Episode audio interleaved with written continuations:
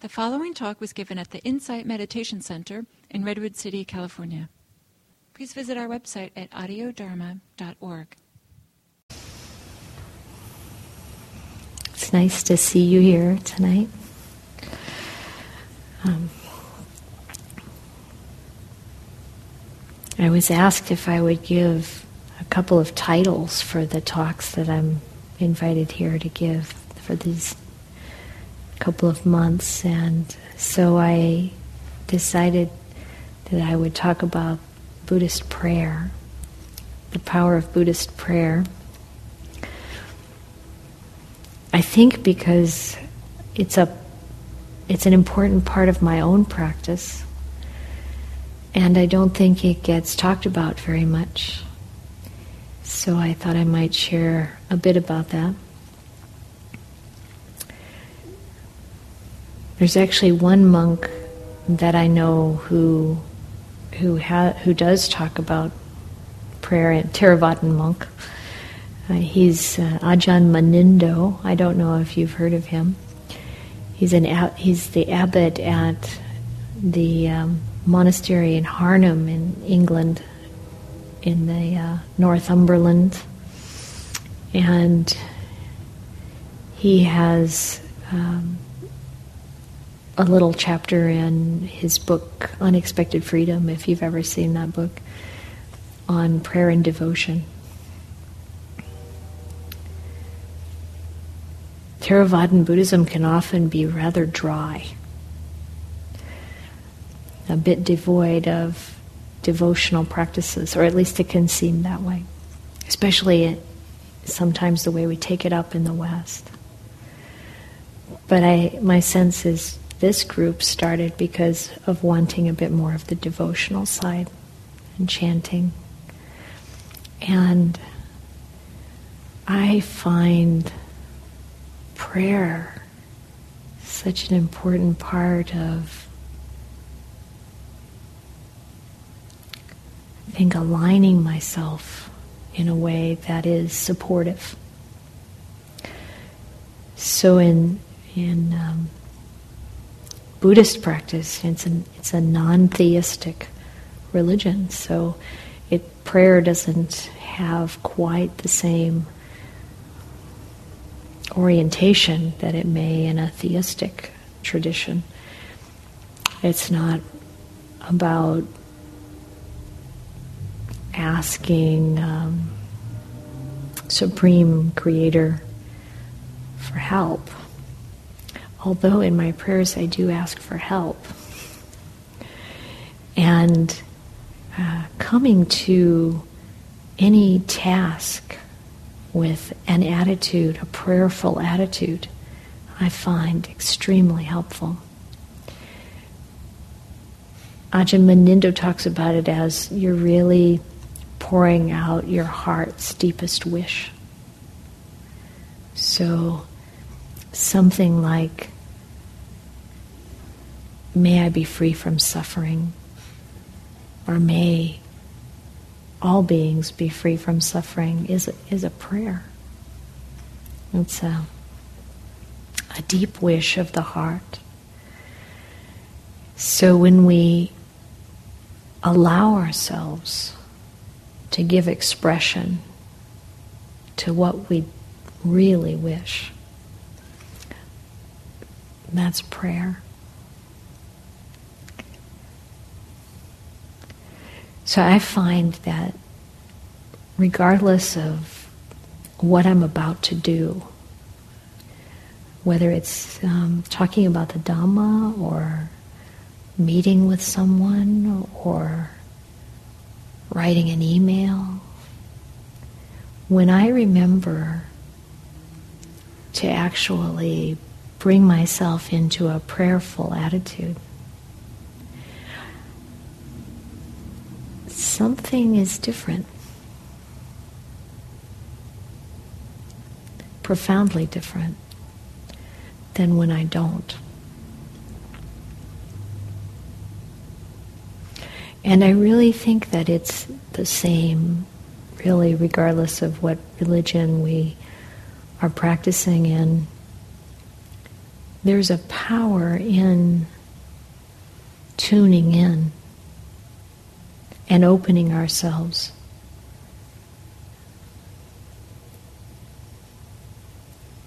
To what might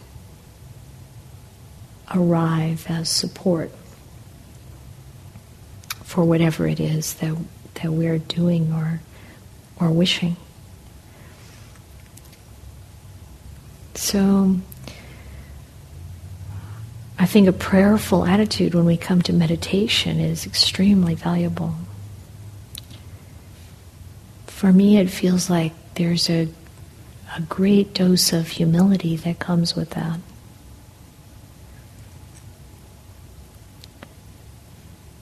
The ego just doesn't have as much of a space.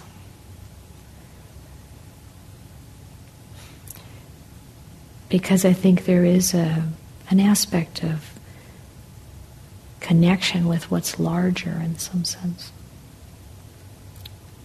through this prayer.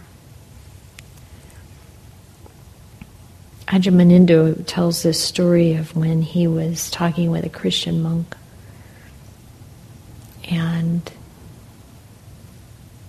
he asked, How do you teach people to pray. And this monk said, It's not something that's taught, it's something that's caught. You catch it from someone who, who knows how to do it, who does it. and I think that's right. And Ajahn Munindo said that he felt like he caught it in Thailand, where the the monks would come to the practice with a prayerful attitude.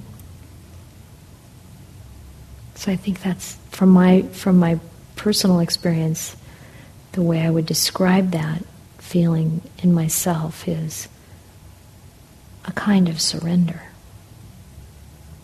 a kind of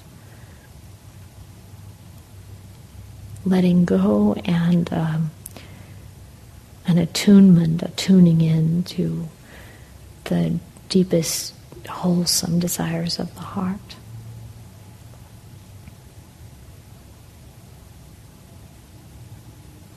I find that really beautiful and inspiring.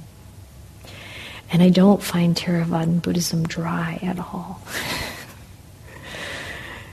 um, like the chanting we did earlier, I find really inspiring. Even though it's talking about, you know, aging is dukkha, and birth is dukkha, and death is dukkha. We're all going to die, and, you know. I actually find that inspiring. um, because that's the way it is. And I think the inspiring part is that there's nothing that we need to feel unhappy about about any of that. It's uplifting to see things as they are and to be able to be present with that.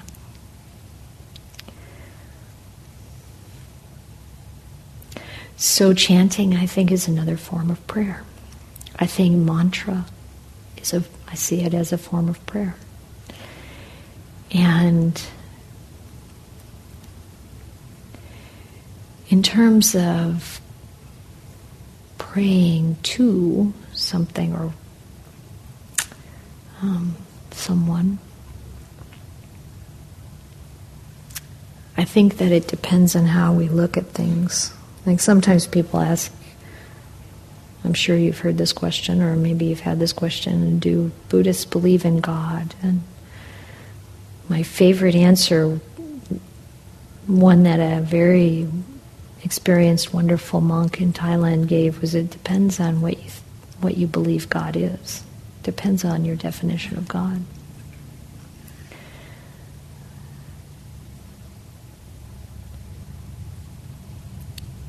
In Buddhism, of course, it's not it's not a uh, the idea of a supreme being who's controlling things. I think it's much more a sense of of holiness, at least, and and this is probably quite personal how we how we see this a sense of what's holy and wholesome and mm, sort of this this seamless web of of energy and maybe love or joy.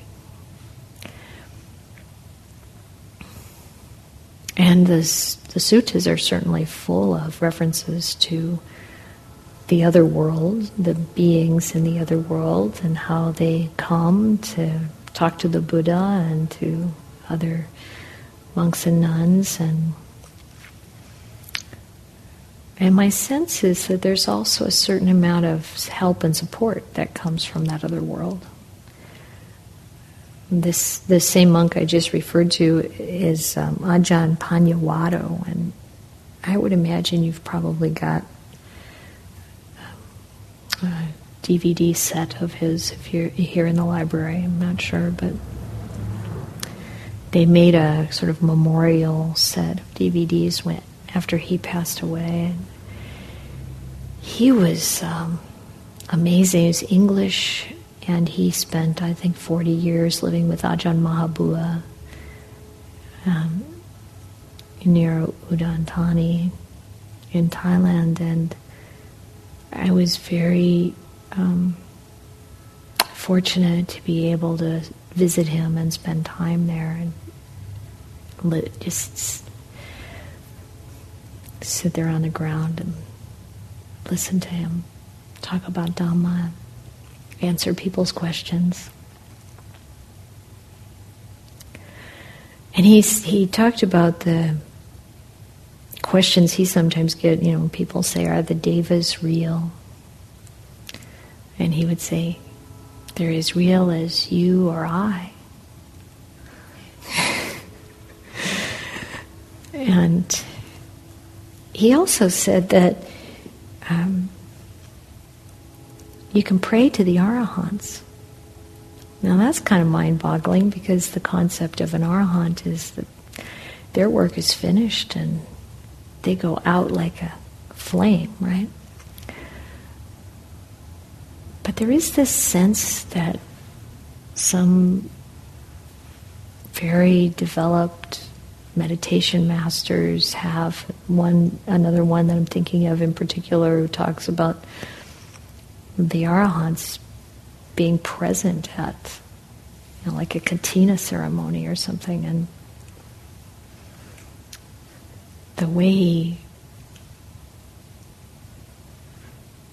makes sense of that is that their barami, their goodness, the goodness that they brought into the world still reverberating, still with us. I mean, I certainly can see that. I can see the goodness of the Buddha still with us, still having an effect on all of us. And what Ajahn Paññavaddho said about praying to the Arhants is that he said, if you ask for help, but you're not in trouble, nothing will probably happen. but if you do need it, something probably will happen. so I thought that was interesting. And I think those kinds of things about what the um, other world has. I was looking today actually at the sutta in the Majjhima Nikaya in the middle length discourses where the Buddha says, that there is the other world. And when one says there is the other world and see you know knows there is the other world and they have right view and that encouraging other people to recognize that there is the other world does exist there there is such a place such a thing that's that's a positive thing But how that works exactly, I think, is something that we can discover internally. And how that works with regard to the way we form our prayer, um, I think, is a matter of self exploration of exploration for oneself.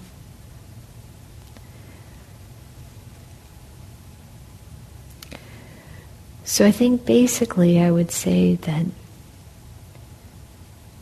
I find the practice of prayer extraordinarily uplifting and supportive. And I would encourage anyone who has that kind of leaning towards devotion to um,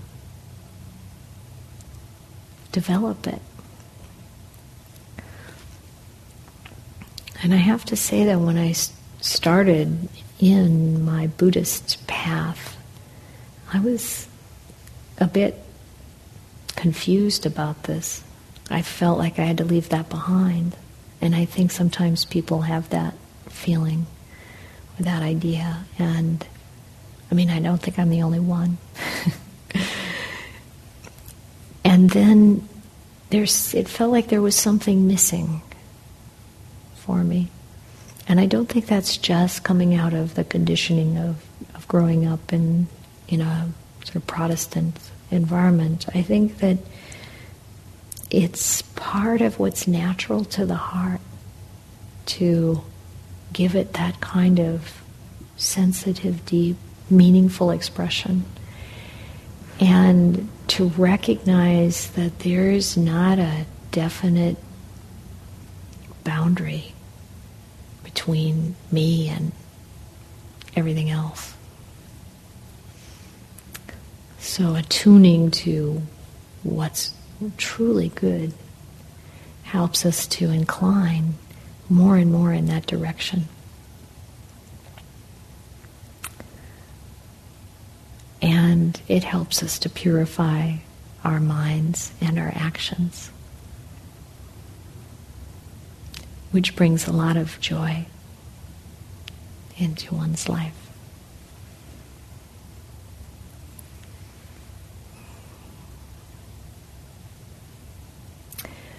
Another thing Ajahn Munindo said is that even though he may not sit in meditation every day, he prays every day.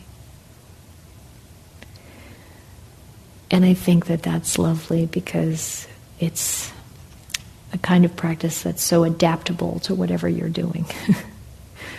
Driving is a great time to pray.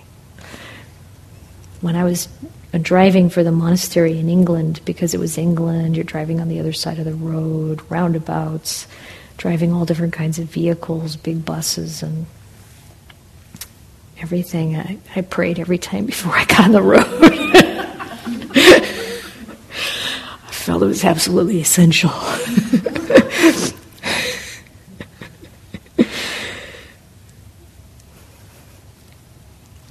so that's my reflection on Buddhist prayer. Thank you. Do you have any questions?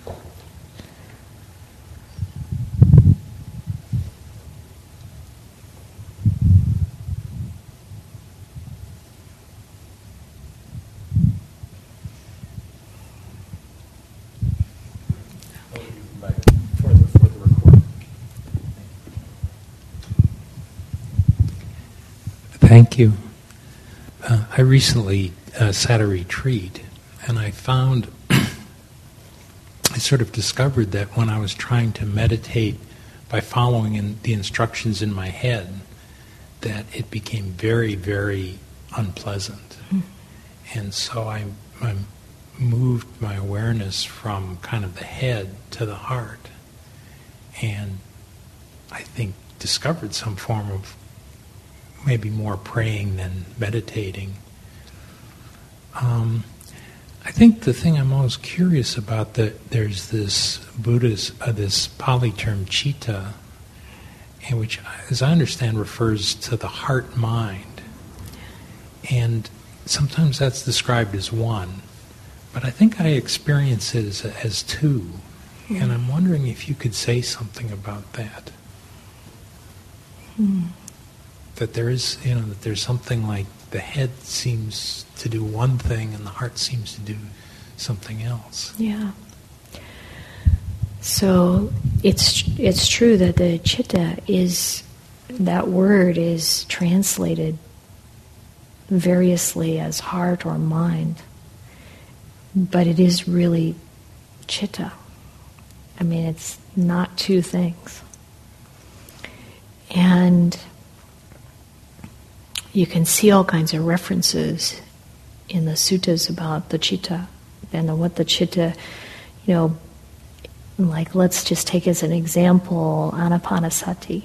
And you look at the sutta and it talks about the chitta sankhara and how you calm that. And then it talks about being present with the chitta. And from what comes out of my own exploration of that is I kind of leaving behind what I think of as heart or mind.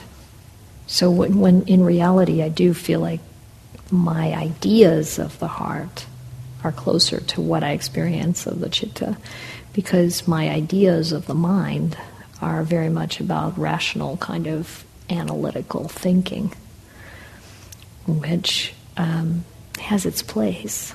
It's an excellent tool, but it's not the function in meditation, I believe, that's most helpful. And the, so, so the chitta, I think, is um, I guess the way I experience it is deeper than that in a way. And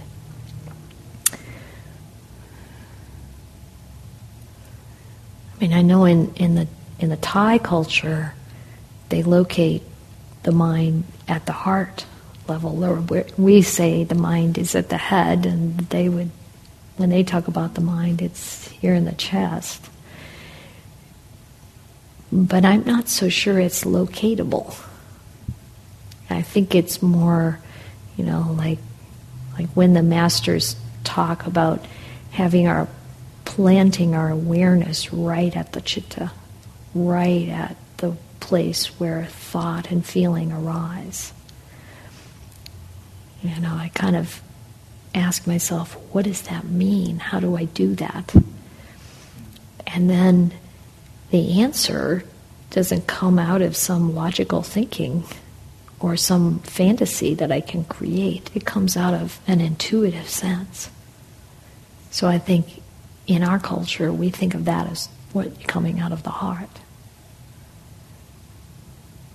So my my approach at least to this mystery is to just kind of drop in to the best of my ability to that stillness where that intuition can arise with a question. And I, that question, like, you know, what is this? What is his chitta? And how do I come to know it and its formations? And I feel like throughout our practice, if we can identify a question like that, something we really don't understand fully, or um, something that we know about, but we don't know deep in ourselves, you know, then I think that's a beautiful way to motivate our practice. So taking, just taking that question of what is the chitta? And it's not like my answer, if I could actually give one, or anyone else's, is really going to do the job. But taking that in and really sitting with that question, for me, that's another kind of prayer. And um, and like when Jesus said, "Ask and it'll be given to you; seek and you shall find; knock and it will be opened unto you." I have to say that is my experience again and again if I hold a question like that, some aspect of the Dhamma teaching that I don't understand, that I don't feel like I've got really at a deep level, and if I hold that question and I and I let that sort of percolate in the background, and I do my best to find that point of stillness where you know, the vastness of what can be truly known is available, then the answers come.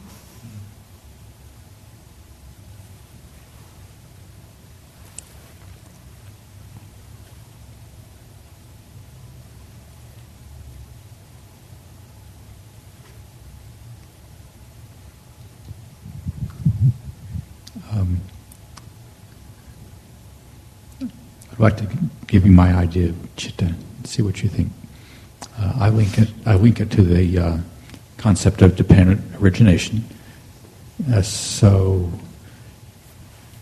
I, I, think I noticed that every time I have a thought, it uh, stimulates, however mildly, or but sometimes quite strongly, uh, an emotional response in me. Um, maybe just because of conditioning. Uh, uh, if I have a thought, then I'm prone to having a, an emotional response to that thought. Um, but uh, but but I, my thoughts, whatever they are, I, I, do have them, and, and emotional responses occur.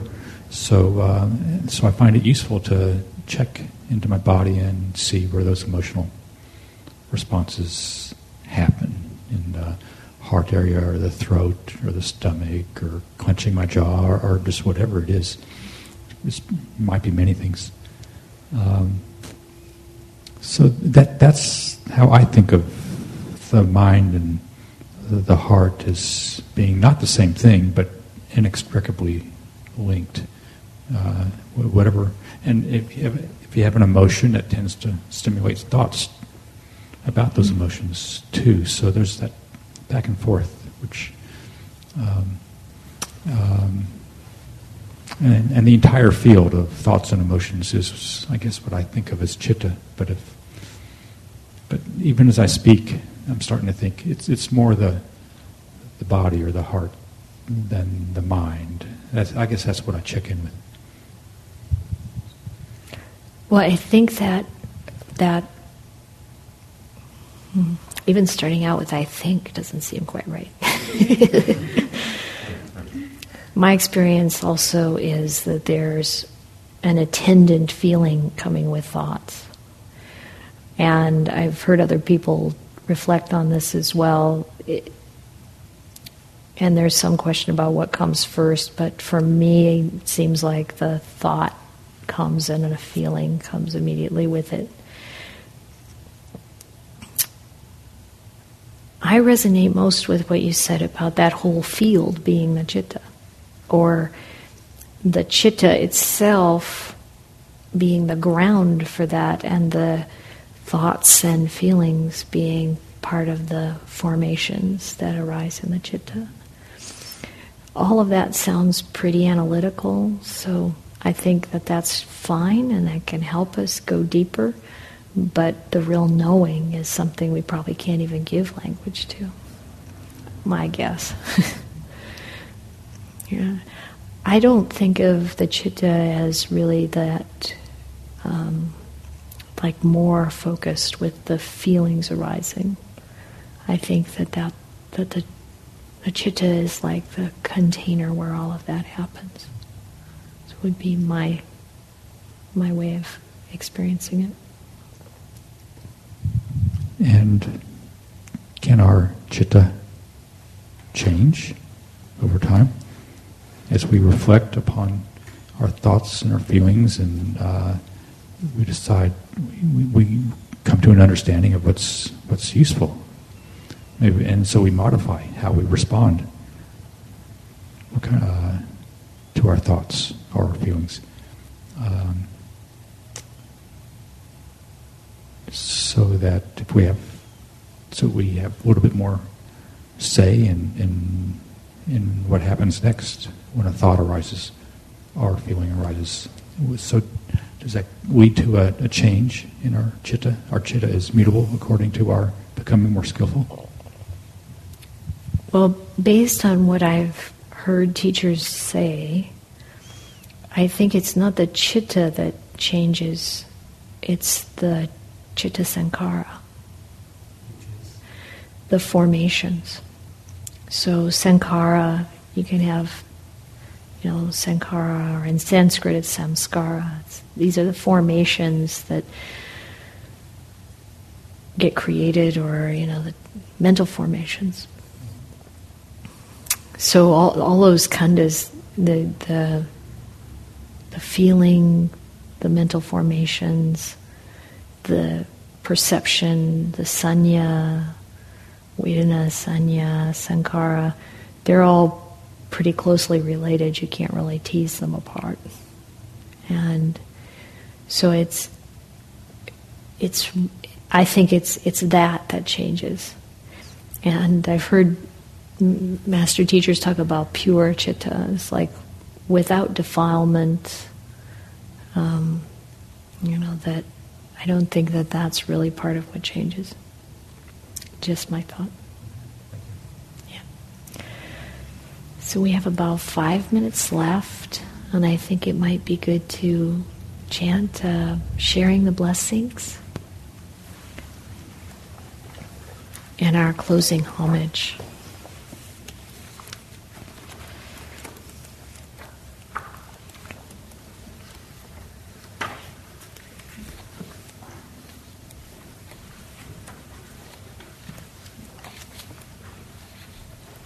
Page 27.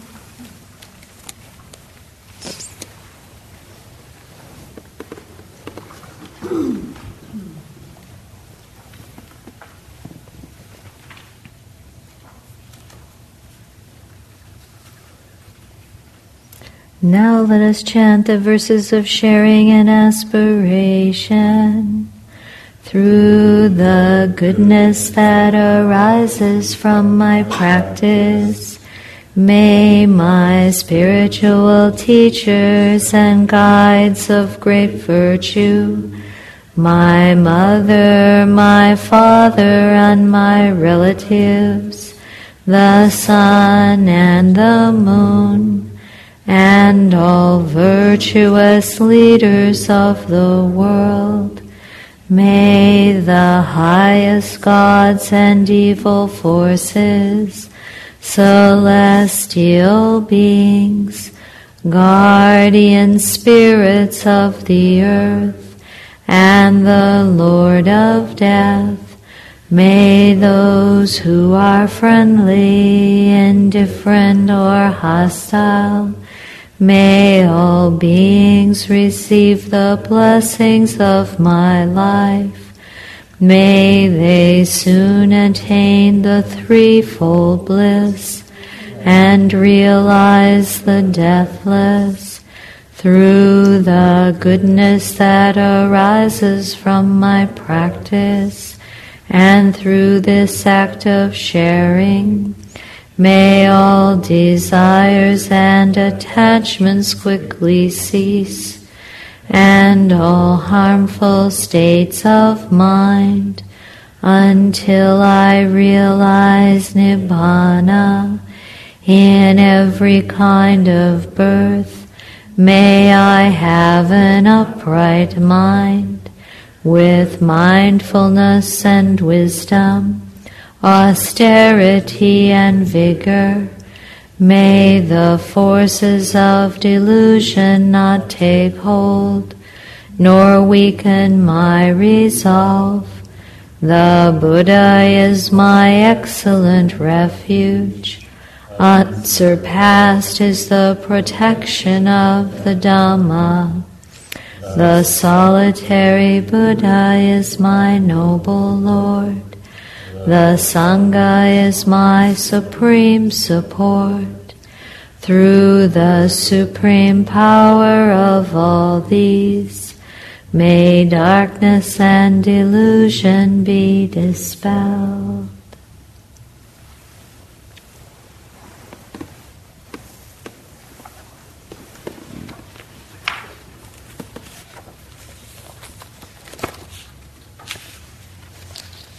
Page 24, closing homage.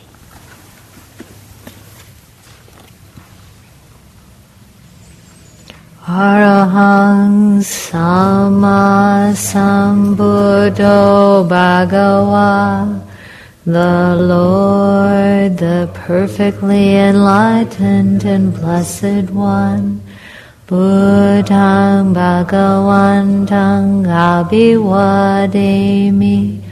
I render homage to the Buddha, the Blessed One.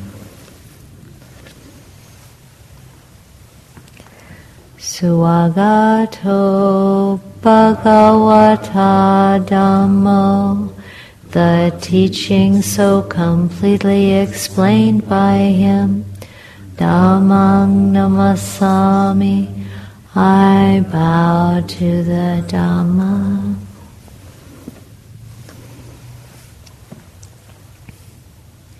Supatipanno Bhagavato Savaka Sangho, the Blessed One's disciples who have practiced well, Sanghang Namami, I bow to the Sangha.